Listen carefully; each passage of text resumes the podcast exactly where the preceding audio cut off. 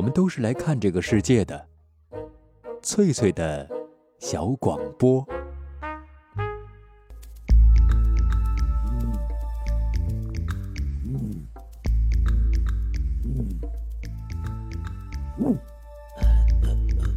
寻访华夏文明，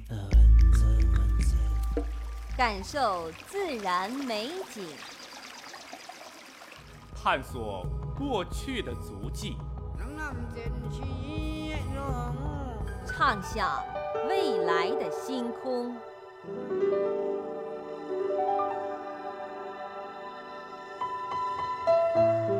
在南海，在兴安岭，在富庶的苏州城，一瞬间跨越万水千山，神州任我行。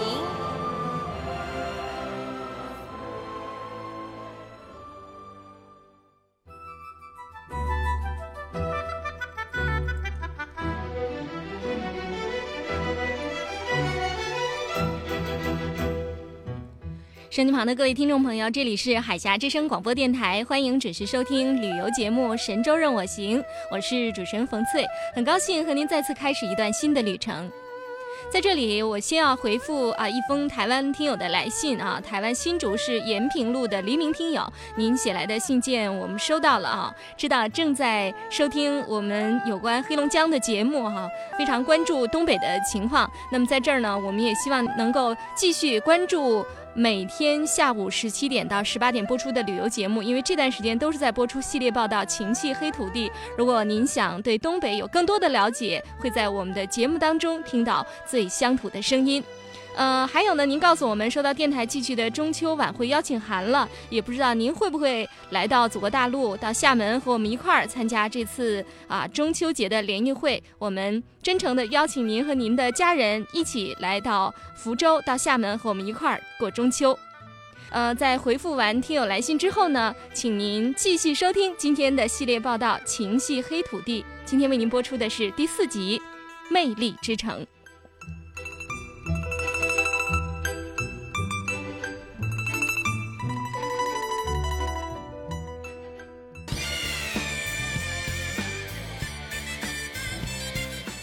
大森林、大湿地、大湖泊、大草原，白山黑水孕育着黑土地上的大风情。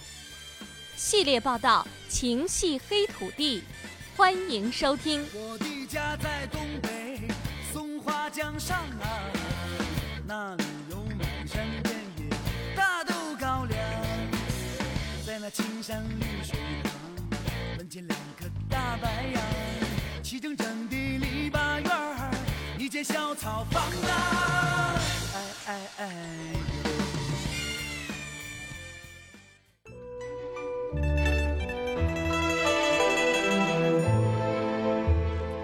在上期节目当中，我们一同了解了女真英雄金国的开国皇帝完颜阿骨达的故事。今天的节目时间，我们要继续畅游阿城，探寻八百多年前一支北方渔猎民族的发展历程，以及这段历史对今天的影响。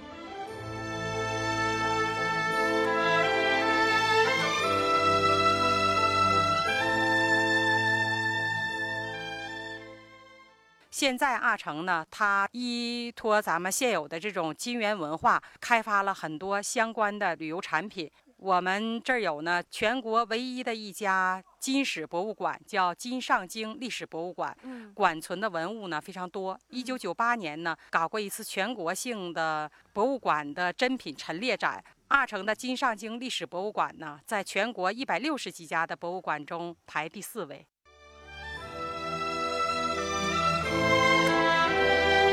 手机旁的各位听众朋友，刚才我们听到的是阿城区的旅游局宾利燕局长给我们推荐哈，要看金源文化，要看一下金上京历史博物馆。那么这个历史博物馆就在上京会宁府的遗址旁边，离完颜阿骨达的陵墓也很近，所以非常方便。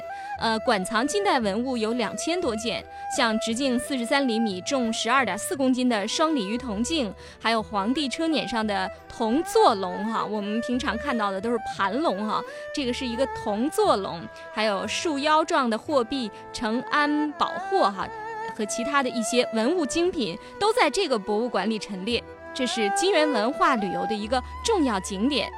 那么接下来的时间，就让我们走进祖国大陆唯一的一家金代文物展藏馆——阿城金上京历史博物馆，去看一看。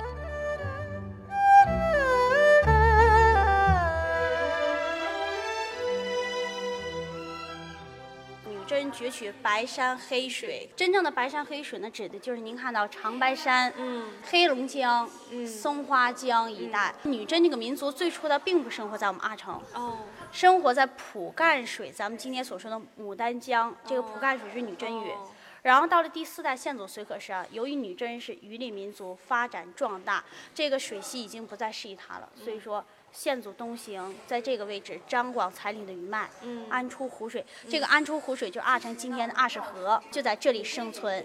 所以说上京会宁府今天的阿城这个位置，所以说我们这个阿城今天有一个叫女真肇兴帝大金第一都，这是我们这个美誉。因为这里是女真的发源之地，金朝第一个都城选定在这里。他们是渔猎民族，一定靠水系非常多来定居的，跟蒙古人还有实质区别。蒙古人是游牧，游牧对对，女真渔猎。最后他为什么选择上京这个地方？肯定是因为这里独特吧，位置。呃定都应该是地势还是比较好，因为我们这里呢依山傍水，嗯我们这里呢周边有张广才岭、二十河，呃有山有水，便于它的生存和发展。嗯包括我们今天阿水环绕城还是风水宝地，这里从来没有像人家所说那天灾啊、人祸呀都没有。地域，也就是冲击平原啊，地也比较好。对，嗯这里还是比较不错的。就当时的那个阿城，就是上京上京也是一个方城，是吧？两个城组成的，两个城组成您看到这个土城墙围绕起来，周长十一公里，里面就叫做金朝的政治、军事、经济文化中心是，里面就叫上京会宁府。中间腰圆断开，分为南北二城。嗯北城这是老百姓居住的，哦达官贵族啊、宗室祖孙都居住在这个南城。嗯由于当时金朝是以西为尊，嗯他就将皇城建在了南城的偏西处。建造皇城的人是一个汉人，叫卢彦伦。嗯他呢是仿着这种唐宋风格，中轴线对称，展现出殿廊阁道。所以说，您看到这个皇帝宫殿的建筑啊，这个格局很像今天所说北京故宫对，就这种风格。风格这个宫殿呢，并不是咱们熟悉的第一位皇帝完颜阿骨达建的，他是第二位皇帝完颜乌期满，就阿骨达的弟弟修建。嗯然后呢，第三位皇帝熹宗啊，经过两次扩建，扩建后的这个皇城成为十二世纪东北亚最辉煌的一个都市。有一些宋朝使者来访我们上京的时候呢，就在这个史料记载，当时金代是架屋数千百间，规模宏伟壮观。像遗址，由于海陵走的时候把它全部这个安出湖水就是女真语，嗯，把它翻译过来呢就是金水河的意思，就流淌金子的河水。八百多年前啊，这条河产金子，产的叫沙金儿。金朝将国号起名有一点是因为这条河来起名的，就它为什么要将国号定为金？辽国呢以冰铁为国号，就辽国人把铁作为自己的国号。嗯第一点是辽国特产铁，第二他认为铁是很坚硬的，但是经过长时期的腐蚀之后，它终究是有变坏的时候。对，在这个金属元素当中，只有金子它不变不换，色泽是白色。女真人崇尚白色，它这个习俗国俗崇尚白色。金朝和这个辽国人打仗，金克铁，相生相克这个原因，就将国号定为大金，建元收国，这是金朝起名的第二点原因。金史当中可以说叫正史当中的解释了。金代呢，国土面积是达到了三百余万平方公里，东北都达到日本海、鄂霍次克海，北到外兴安岭，西北到达是蒙古，西以是陕西横山、甘肃东部与西夏交界，对，南是秦岭淮河，它同南宋接壤。然后在当时呢，金代的上面部分黑龙江，我们非常熟悉的，现在是界江，对，但是在当时是内江，上面正好是一百多万平方公里，金是两次迁都啊，上京迁到中都北京，第八位皇帝迁到了开封。两次迁都有三个都城，迁到开封的时候是属于金末期的时候了。金后期自然灾害较为严重，而且这个蒙古大军经常的侵扰金朝的边境。第八位皇帝统治时期，他就为了躲避这个战乱，把都城南迁到了开封。一二一四年迁都，然后呢，金灭亡的时候是一二三四年灭亡。但在这一百多年之内啊，尤其是第四位皇帝迁到北京之后，他对于南北文化融合最繁荣的一段时期。等于说是对就整个中国的中原文化也起到了推进的作用。对啊，海陵王。所以说我们北方文化粗犷豪放，在汉文化的细腻的吸收之下呢，啊，这个北方文化你看到很多文物啊，包括这些文字啊、造型都非常细腻的。嗯，金代到后期之后，尤其是第三位皇帝之后，他非常崇尚汉人文化，建筑格局跟今天的北京故宫是一样的。您看到这个龙纹砖，也是依然以龙为主，但这个龙啊，跟汉人龙还不太一样。嗯，它这个龙是三爪龙。嗯，到了中后期，大量吸收汉文化之后，它自然也改为了四爪、龙，呃，四五爪的。一口气听金上京历史博物馆的讲解员林佳给我们讲了这么多哈，我们了解到了为什么会选择阿城作为金国的第一个都城哈，因为这里的地势非常的好，而且呢有一条啊阿拉楚喀河，当时是叫暗出湖水，金水河的意思啊，特别的这个风水特别好。那么金国号的由来呢，一方面和这条河有关，一方面是因为女真人是为了反抗辽国统治起兵伐辽，当时的辽国以冰铁为国号，金克铁。女真人又崇尚白色，于是就以这种贵重的金属作为国号。一一二五年，宋金联合攻灭辽国，金朝归还了宋朝幽云十六州。那么后来，这个宋金双方东以淮河，西以大散关为界，形成了新的南北对峙。崛起于白山黑水之间的金国，拥有了北中国的广大版图。后来的疆域达到了三百多万平方公里。那么阿城呢，是作为金国的早期都城了，一共有四位皇帝在这儿居住。第一位皇帝，我们已经非常熟悉他的名字了，他叫完颜阿骨达，这是开国皇帝，他在位九年时间，完成了伐辽和建国这两件大事。第二位皇帝呢，他是当时辅佐完颜阿骨达的伯基列哈，呃，他叫完颜吴乞买。他下令攻打北宋都城开封，最后俘获了徽宗钦宗的啊，就是这位皇帝。那么第三位皇帝呢，也是一位比较有意思的皇帝了哈啊，是因为他比较年轻哈，他是叫完颜和喇，十七岁的时候在权力的争斗中登上皇位了。应该说他是完颜阿骨达的一个孙子。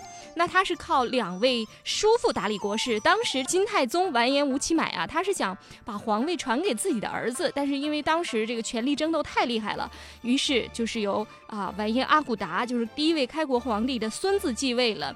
他呢。呃，热衷于修筑皇城宫殿，繁华富丽的金上京，就是最终在这位皇帝的手中是被不断的扩修哈，成为当时非常漂亮的地方。呃，这位皇帝还崇尚汉族文化，俨然是汉家一少年。但是呢，他的下场不太好，他是最后被觊觎皇位的同宗完颜亮给杀死了。最有争议的是第四位皇帝，他叫完颜亮，是阿骨达庶生长子完颜宗干的二儿子，也就是完颜阿骨达的一个孙子。自幼熟读经书，是才高志大，喜怒不形于色。他是通过这个宫廷政变的手段，最终当上了皇帝，并且就是他把都城迁往了北京。最近看到这上京，我们今天大城，它作为金朝的早期都城呢，有四位皇帝，三十八年的历史。第四位皇帝就把都城南迁到了中都，咱们今天的北京位置。然后在他迁到北京之后呢，北京才开始真正的作为一代都城的首都。所以说，阿城它的建都历史就比北京早三十八年。像这里看到的这四尊石像，就是在阿城执政的金初期的前四位皇帝。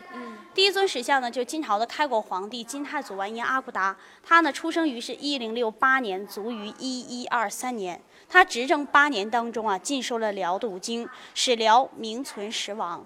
但金的传位这非常有特点，兄弟传位。死后呢，他就把皇位传给了自己的弟弟金太宗完颜吴期满。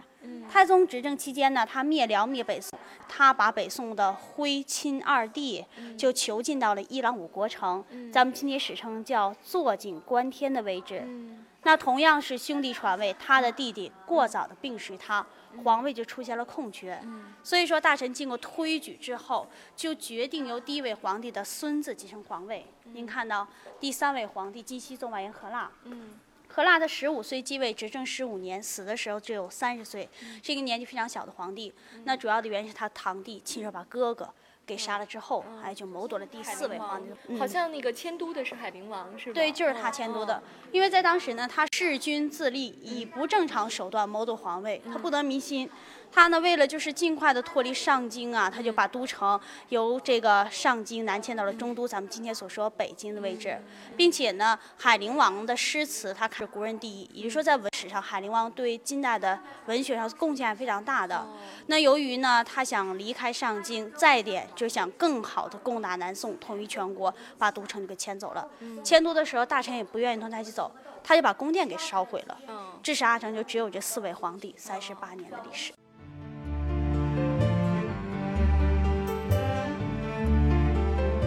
那么，这位皇帝海陵王十八岁的时候啊，他就在金兀术的军中任职，任奉国上将军。二十二岁呢，任中京留守。当时的金中京是在内蒙古。二十五岁的时候被召回上京，也就是现在的阿城，任尚书左丞相。后来又升任右丞相兼都元帅。哈，那个时候金兀术已经死了，他是重任在身，权倾朝野呀。和熹宗同为太祖嫡孙的完颜亮是很有野心的一个人。那么现在哈，如果你用百度或者是谷歌来搜索一下完颜亮或者是海陵王，还是可以搜索到有关他的很多的故事哈啊，但是好像写的大多数都是他的这个家世哈。其实，这个完颜亮啊，是一位很会隐藏自己的这个抱负的这样的一个年轻人。辅佐熹宗的两位叔父相继去世以后，完颜和剌在繁杂的国事面前，哈，这建国以后的第三位皇帝就觉得非常的无力，因为他有一个儿子很小年纪的时候就夭折了，对他也是一个打击。后来呢，他就经常不理朝政，酗酒，还无故杀人，所以这文武官员就渐渐的和这第三位皇帝就有点离心离德了。那么这个时候，完颜亮感到时机已到。当时他联合了被熹宗责罚的右丞相和左丞相等人，发动宫廷政变。那么据说这个宫廷政变啊，还有一个导火索啊，就是完颜亮感觉到这个熹宗对他是越来越不信任了，因为他实在是太有权势了。那当时不仅是朝臣们都巴结他啊，甚至是熹宗的皇后哈，对他也是非常的巴结。那么熹宗借此机会是杀掉了自己的皇后，让完颜亮感到前所未有的恐慌。那么最终宫廷政变之中啊，完颜亮亲手杀死熹宗，登上了皇帝的宝座。此时的金国已经和南宋是划淮河为界，占有中原和北方广大的疆土了。那么首都上京地处东北的二十河畔，和南宋交往就不是太方便，使者往返一次需要半年多时间，加上地域广袤、路程遥远、交通又不好，物资运输啊，还有政令传达呀，有的时候就给延误了。那一方面是出于为了加强对中原地区的统治，一方面啊，也可能是因为想要摆脱这个篡位登基的一种罪恶感哈。海陵王完颜亮决定把首都迁往燕京，也就是今天的北京。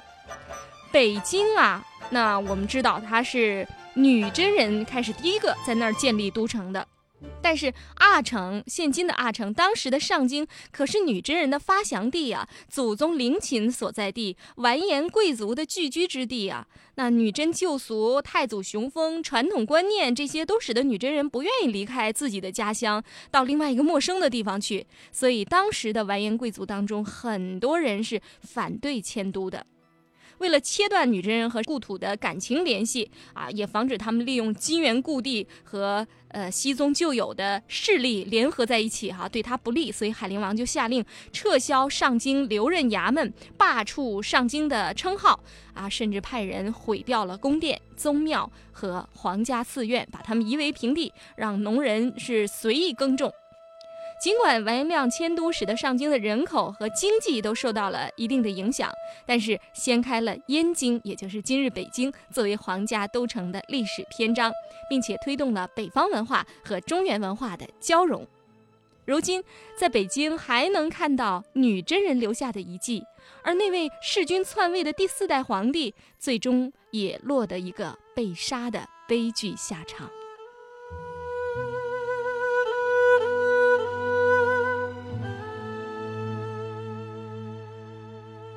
海陵王是历史学界当中是最有 争议性的啊，因为海陵王他对咱们这金代的这个文学史上的贡献还是非常大的。但是呢，他属于弑君自立，杀死自己的哥哥才谋夺皇位。第二个呢，他就野心就是想统一全国啊，建立自己的大金政权啊，想是疆域扩展到最大的。他为了更好的统一全国，把政治中心南迁到中都，咱们今天的北京，并且在一六一一年，他率领六十万大军南下伐宋。败于采石矶退往瓜州的时候，他被自己的部下耶律元一所弑杀。一一四九年杀人夺位，一六一一年被部下耶律元一所弑杀，结束了他具有争议。的一生。刚才提到咱们这个建筑啊，留存式的比较少，可能很少人见到过。但这个建筑可能是家喻户晓的一个建筑，熟悉吗？卢沟桥。我们经常听到这个卢沟桥，就是狮子特别多，数也数不清。再一个，卢沟晓月，北京八大景之一，对它就这点了解。但真正啊，这个史料记载过，卢沟桥的建造者是金朝的第五位皇帝金世宗完颜雍，在一一八九年开始修建，一一九二年。下面那个北京的昌平的银山塔林，这也是第五位皇帝修建的。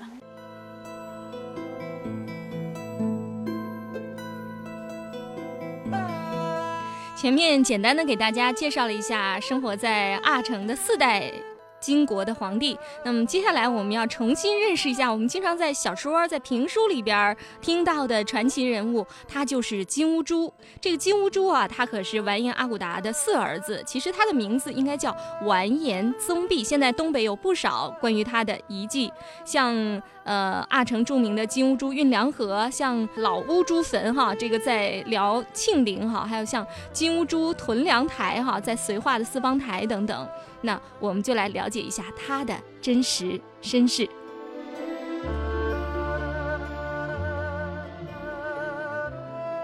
我们在学评书里边经常听到像什么金乌珠啊，对吧？可能一般人对这个金朝历史不了解，但对这个金乌珠提到这个名字都熟悉。这是根据史料记载呢绘制出来的金乌珠的画像，它叫完颜宗弼。嗯。金代完颜阿骨达的第四子，就是常说四太子，指的就是他。但由于金的传位真的是兄弟传位，所以说这儿子始终没有登上皇帝的宝座。他是岳飞的死对头哈。对，总体来说，金兀术呢，在没有和岳飞打仗之前呢，他被很多人宋朝人害怕，因为他在战争方面是属于著名的政治家和军事家，很多战役呢得到全面的胜利。但是呢，与南宋呢，就是战至这个郾城的时候啊，也就是岳飞开战的时候，败在了岳飞的手里。主要也是北方人他不了解，南方人就水战，所以他败在了岳飞的手里。在这个一四一年的时候啊。南宋和金签那个合约叫做绍兴议和，这个合约呢，就是以杀害岳飞为议和条件，与南宋划秦岭淮河为界。其实从历史的角度上来看呢，有人常听《岳飞传》，对这个金兀术挺憎恨的，觉得是个反面人物啊，属于敌对关系。但如果从真正的历史角度上来看，岳飞、金兀术都是各为其主，是的，他们都是自己国家的英雄人物。现在金兀术的后裔已经找到了，每年都回大城来祭祖。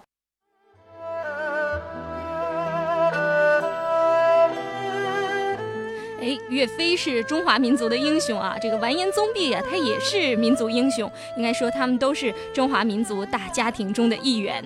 那在稍后的时间，我们会继续了解金上京历史博物馆的一些珍贵的馆藏文物。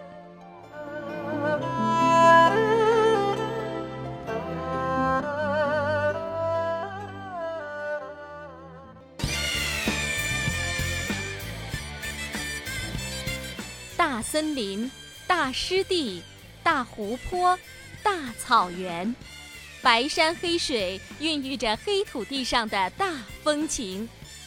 系列报道《情系黑土地》正在播出。我的家在东北松花江上啊，那里有满山遍野大豆高粱。在那青山绿水旁，门前两棵大白杨，齐整整的篱笆院儿，一间小草房啊，哎哎哎。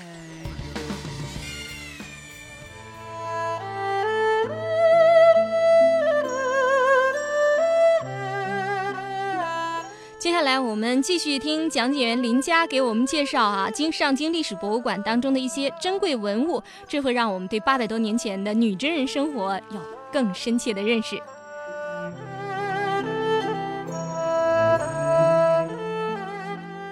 您看到，这就是铜座龙。嗯，这个铜座龙呢，它是一九六五年在皇城遗址出土的，高度十九点六厘米，重二点一公斤重。其实啊，它最主要的特点。是跟汉人的龙不一样，常见龙一般汉龙盘龙、飞龙、腾龙、卧龙，嗯，但是您看到金代这个龙啊，是以座为自身的龙，嗯，这尊龙是堪称全国唯一的一尊国宝级文物，而且这个龙的形象是四种动物的精华，是您看到龙头、麒麟背、狗的身子、狮子的尾巴，在当时呢，它属于皇帝车扶手前端的一种装饰品，应该说是出土一对儿。但它只出土了唯一的一尊，堪称国宝级文物。像这个龙呢，在一进入阿城的时候，有个转盘道，高达九米的，就是仿它制作出来的。现在我们阿城标志就是它，并且呢，这个铜座龙椅是金元文化的这种代表，它直接可以代表着我们晋朝文化。咱们这个博物馆代表性的是铜镜展厅，镜子我们都知道它用铜制作出来的，但是当时的铜呢是铜锡铅合金的，啊，叫青铜制品。然后这面镜子啊是。全国最大的一面圆形铜镜，叫双铝大铜镜。这个镜子呢是直径四十三厘米，重十二点四公斤重。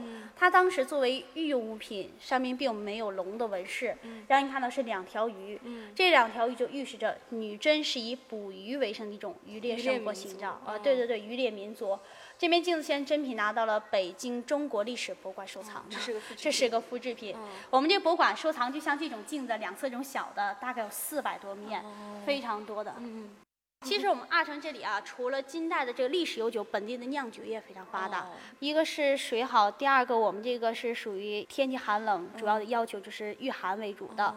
呃，南方都知道喝那个米酒度数很小，对。但是我们北方是蒸馏酒的故乡，原创之地，主要起源于金代。这件展品呢，现在珍品在承德博物馆呢，它叫铜赠。嗯，这是一个一比一的复制品，专家也经过试验过了，就它大约在四十五分钟之内。就可以酿制出一斤纯度在六十度左右，酒度很高。它的原理很简单，上面这是冷却器，放入冷水；下面是蒸锅，把发酵好的粮食放入下方。在这个蒸煮过程当中啊，就冷热交替，流出了蒸馏水就蒸馏酒，即使就可以饮用。所以金代酒业发达，女真特别擅长饮酒，节庆啊、祭祀啊、婚丧嫁娶，他们都是以酒作乐的。在前面的节目时间里啊，我们了解了金国的四位皇帝哈，那也。呃，知道了，这个海陵王曾经破坏上京，把都城迁到了今天的北京。但是第五代皇帝金世宗又重建了上京城，他甚至在六十一岁高龄的时候，带着亲王、嫔妃、宗室子孙从北京出发，历时两个月的时间，跋涉了三千里地，回到了阿城，并且在阿城停留一年的时间，不仅修复了海陵王毁掉的旧宫殿，还新修建了一部分宫殿，使得上京再。度繁华，我们今天为什么在阿城看不到金代的建筑，只能看到一些遗址呢？这是和战争有关哈。呃，一二三三年的一场战争，使得阿城的建筑呢毁于战火了。十二世纪末的时候，北方又一个游牧民族蒙古族崛起，在首领铁木真的领导下，以沃难河为中心，经过十三年的征战，统一了大漠南北。一二三三年，蒙古大军占领了东北的大部分地区，驱师攻打金上京。由于金上京军民死命抵抗，蒙古军队是久攻不下，于是他们采用了火攻。传说上京城内家家屋檐下都有麻雀栖息，麻雀哈东北话叫家巧，白天飞出去觅食，晚上回到巢里。蒙古军呢就张网捕捉麻雀，在麻雀腿上绑上硫磺等易燃物，点燃之后呢，再带到城边，哎，放进城里边。这个麻雀飞回城内的屋檐下，瞬时城内是浓烟四起，烈焰冲天，一座繁华的都城就化作了焦土。一直到今天，在阿城太祖陵周围还能找到一些被大火烧得变形、凝结在一块儿的砖瓦，至少说明上京都城是毁于战火的。在一二三四年的时候，金国灭亡了。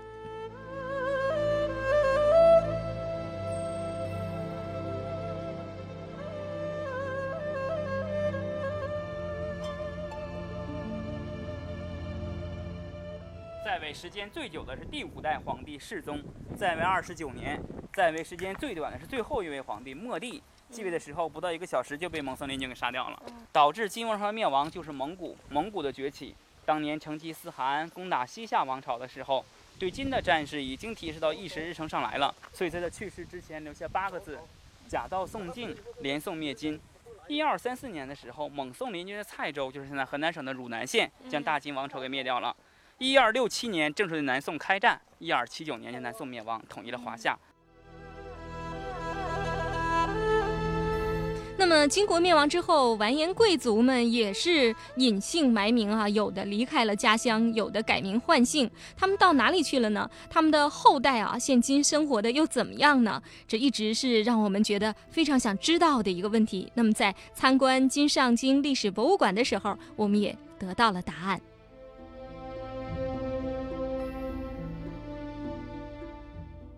金兀术的后裔呢，居住在我国甘肃金川金河北岸九鼎梅花山上。哎，金朝逝往八百余年，目前完颜后裔主要聚集在福建泉州、台湾彰化、安徽肥东、甘肃金川，嗯，还在福建有居住。有，对对对，这个福建泉州和台湾彰化呢，它是属于同一个支系，是这个金秦王完颜宗翰的后裔，今年姓年姓。米占年年这个姓氏，然后这个甘肃泾川呢，就是金兀术的后裔。现在您看到这个，其中泾川的完颜后裔繁衍为五千多人了。由于他们在山上居住啊，对外界联系很少，家族人员呢，至今还保留着完颜姓氏。他们保留着放马放石英的旧所。像这二零零四年、二零零五年。王村镇啊及完颜村宗祠举办了这个完颜后裔的祭祖仪式。哦，他们现在姓什么？姓完颜完颜，一个村子当中完颜姓是最多的一个人啊，就是金金乌珠的后裔。金乌珠叫完颜宗弼，就是这个九鼎梅花山上不但有金乌珠的后裔，而且呢还有第十位皇帝完颜成林，他死后呢守陵人在这里居住的，一起呢都居住在这里。所以这是女真家族后裔人比较多的。聚居的比较多的一个地方。对，寄居在甘肃。对，甘肃。再一个呢，就是另一个支系呢发展也是最为完好的，现在也并且成为名流人士的，那就是金秦王完颜宗翰的后裔。其实金秦王完颜宗翰就是我们今天熟知的。年憨战憨大将，指的就是他。宗翰呢，他是国相萨改之子，金太祖完颜阿骨达的侄子。也就是说，年憨战憨呢，他和金兀术属于堂兄弟关系，兄弟关系。宗翰呢，在他死后，他的后裔就为了躲避一个战乱，在十二世纪中叶的时候，把前面的完颜姓氏更掉，尊另一个名字年憨为始祖。就是他的后裔均以姓米占年年姓。其实呢，家族人员最初是居住在我国大陆福建一带，到了清朝的时候陆续登台，目前呢都已经成为台湾的名流人士。像他的后裔呢，同样也是每年呢都回到阿城来祭祖，而且每年呢都为我们这博物馆做出很多的贡献。像前年回来的时候，捐了一百一十万，把我们博物馆前面那个广场修建了。您刚才来的时候看到广场有两个铜像吧？对。铜像下面立叫年氏广场，就指的他的后裔修建的。而且我们今年呢又推出了一个新的展厅，六月二十二号开馆的，叫年氏石器馆，也是他们的年氏家族呢捐资修建的。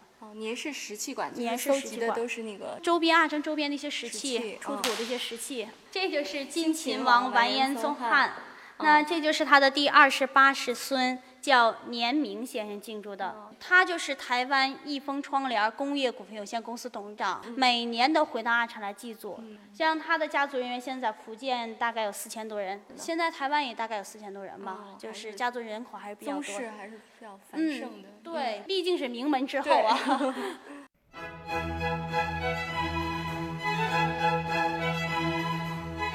人生旅途，峰回路转，点滴快乐。来自平凡，海峡之声广播电台神州任我行节目，与您忠实相伴每一天。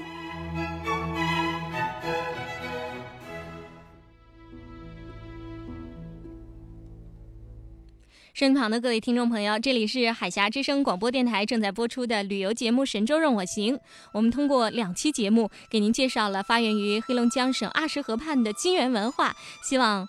能让您对阿城有更多的了解。除了阿古达陵、会宁府遗址、金上京历史博物馆这些人文景点可以探访，冯次要提醒您不要忽略阿城的秀丽山水，比如说平山度假区，还有松峰山这些地方都是休闲度假的好去处。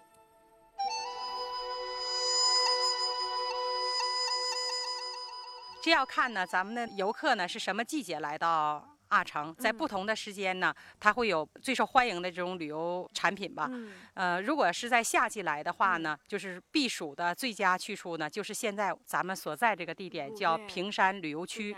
平山旅游区呢，它是一个大概念，呃，它有黑龙江省最大的哈蓄水量在四点七亿立方米的西泉盐水库，有旭东高尔夫球场，也是国际标准的高尔夫球场。另外呢，有咱们现在呢，就是脚下正处在这样的一个环境呢，就是平山旅。旅游区，它这个皇家鹿苑，皇家鹿苑呢，它占地呢就是四百公顷，而且这里边呢有大片大片的白桦林。白桦林呢，它的好处就是说产生的负氧离子特别多，所以不管多热的天，你只要在这片林子里，你感到空气非常清新，而且呢，真的就是让你神清气爽。另外呢，这个季节呢还适合做的一个旅游项目呢，就是二十河漂流。阿城除了刚才我说的平山旅游区，还有就是东北道教的一个名山松峰山，它是有八百年的这种道教历史。同时呢，还有蓬头山森林公园和吊水湖森林公园这样的观光休闲的这样的景区。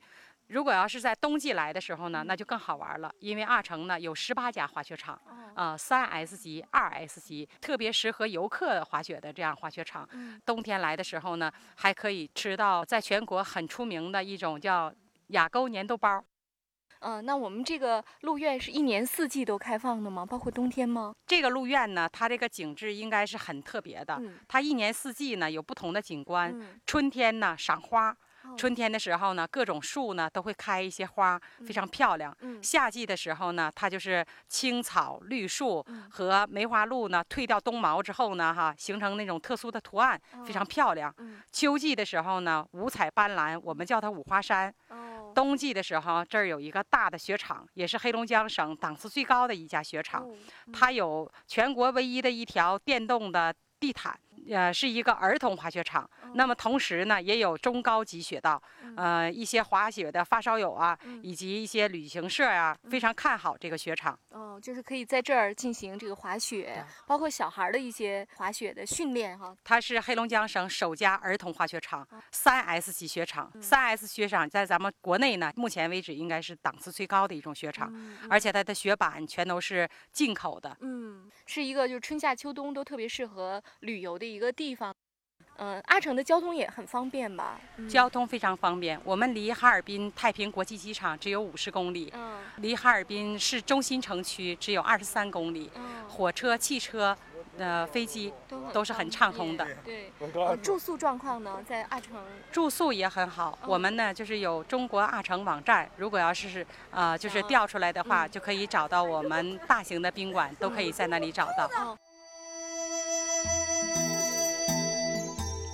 身机旁的各位听众朋友，如果您特别喜欢在氧气充足的白桦林里穿行，如果您想欣赏一下北方特有的清汤林，如果您希望能够和东北游牧民族最喜爱的梅花鹿一路同行，那么我建议您要在阿城的平山度假区多待几天，尤其是皇家鹿苑这个地方，您要好好的逛一逛。晚上呢，就住在森林别墅里边，这样的休闲生活呀，保准您一辈子都忘不了。要是您在阿城旅行的时间还充裕的话，建议您再去一下雅沟镇啊。这个雅沟是一个什么样的地方呢？这个编局长还有呃博物馆的讲解员小林都曾经向我特别的提到。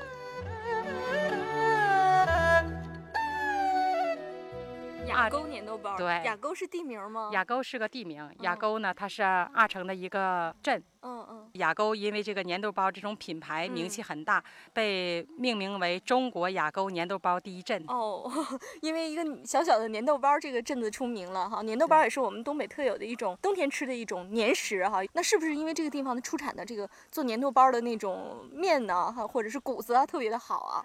东北这个粘豆包呢，不同的地区它有不同的原材料，有的是用那种叫糜子，嗯，有的是用一种粘糯米，嗯，那么呃，二城的粘豆包特殊就在于它是用一种粘玉米。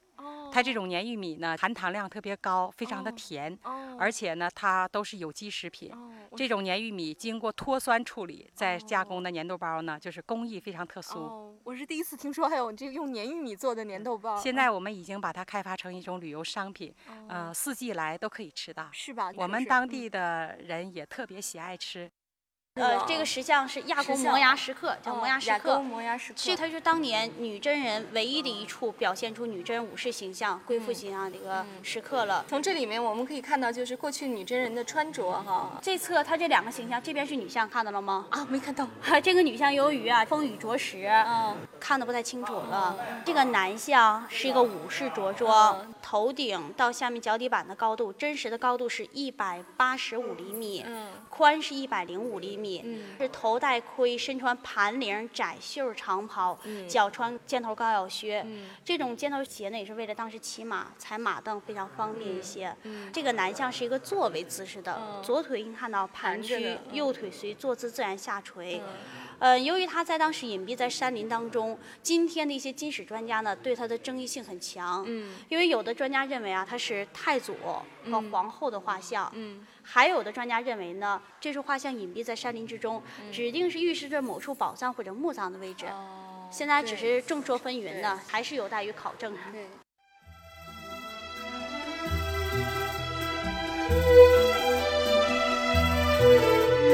好的，身机旁的各位听众朋友，系列报道《情系黑土地》的第四集《魅力之城》就和您分享到这儿。